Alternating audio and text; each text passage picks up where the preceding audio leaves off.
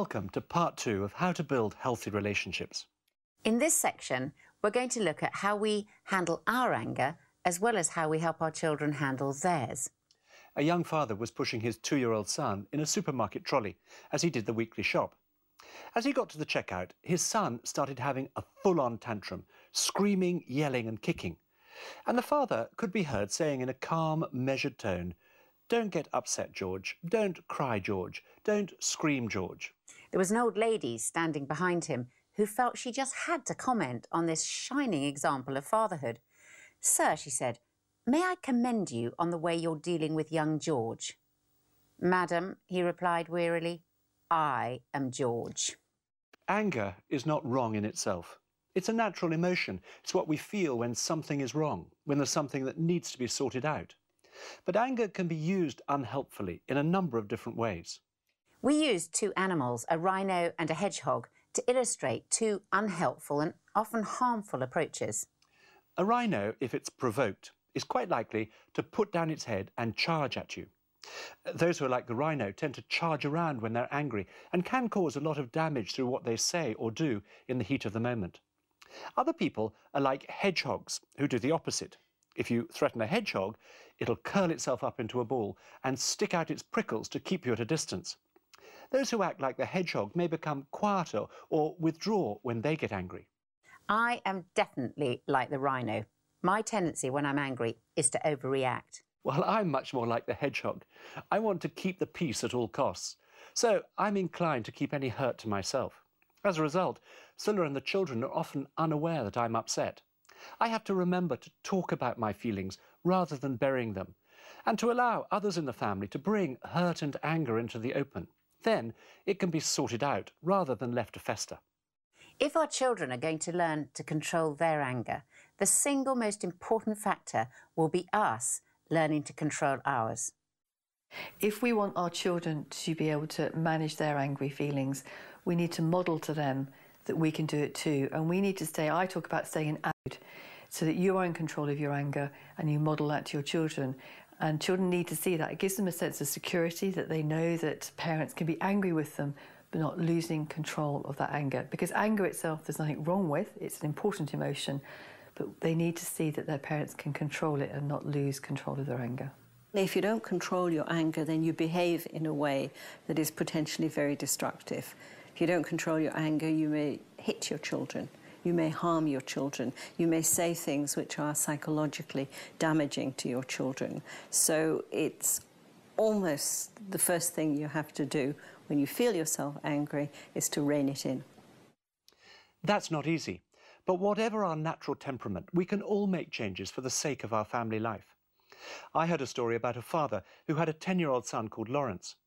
Lawrence's father said he used to be like his own father a strict disciplinarian. And then when he went into the army, it reinforced everything he'd been brought up with.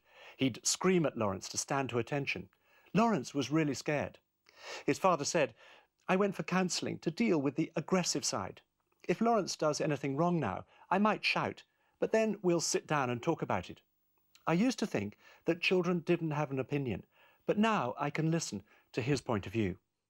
Lawrence, his son, said, I spend a lot of time with my dad and I find it very easy to talk to him.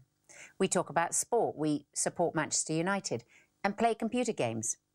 I ask my mum about things that Dad won't know about, but it's easier to talk to my dad about problems at school or if I've been in a fight. When my dad tells me off, he does it in a good way because he's really calm. I think I'll always be able to talk to him. We want to look at some ways to manage our own anger effectively. First, we need to recognise the root of our anger and not take it out on our children. Earlier on in the course, we talked about HALT, hungry, anxious, lonely, tired, and how any of those may well be the trigger for our own overreaction it can be very easy just to, to lash out and uh, you know shout at them when really maybe the stresses of your day or the things that aren't going according to plan for you have really been what's aggravated that response. So always learning to almost put a check in place before you know before you do you know maybe uh, let out in in anger. Some adult anger is more deeply buried and may be the result of unresolved hurt from the past.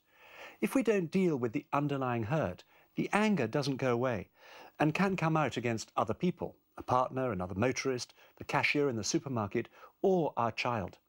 And we may continually be on a short fuse. This is displaced anger. If that's the case, like Lawrence's father, we may need to get help from a doctor or a counsellor and go through the process of recognising the root of the anger and then forgiving those who've hurt us. The second way to manage anger is to take time out in order to calm down. I thought I was a very patient person until we had children. And then I discovered that children wound me up like nothing else I'd ever encountered in life. Uh, when our children were young, it was when they lost their temper with each other that I would lose mine. Uh, I eventually recognized this wasn't exactly helping the situation, and certainly wasn't setting them much of an example. So what helped most was to get away for 30 seconds, take a deep breath, press the pause button just to regain perspective, even if it sounded like World War III was going on elsewhere in the house.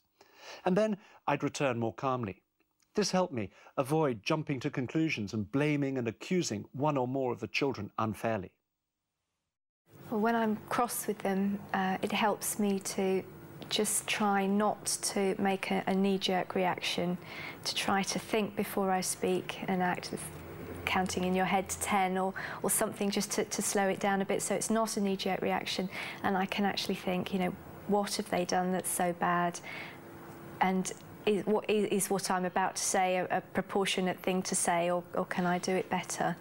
I think it's just all about slowing it down a bit because um, it's very easy to say something you actually didn't mean if you speak too quickly.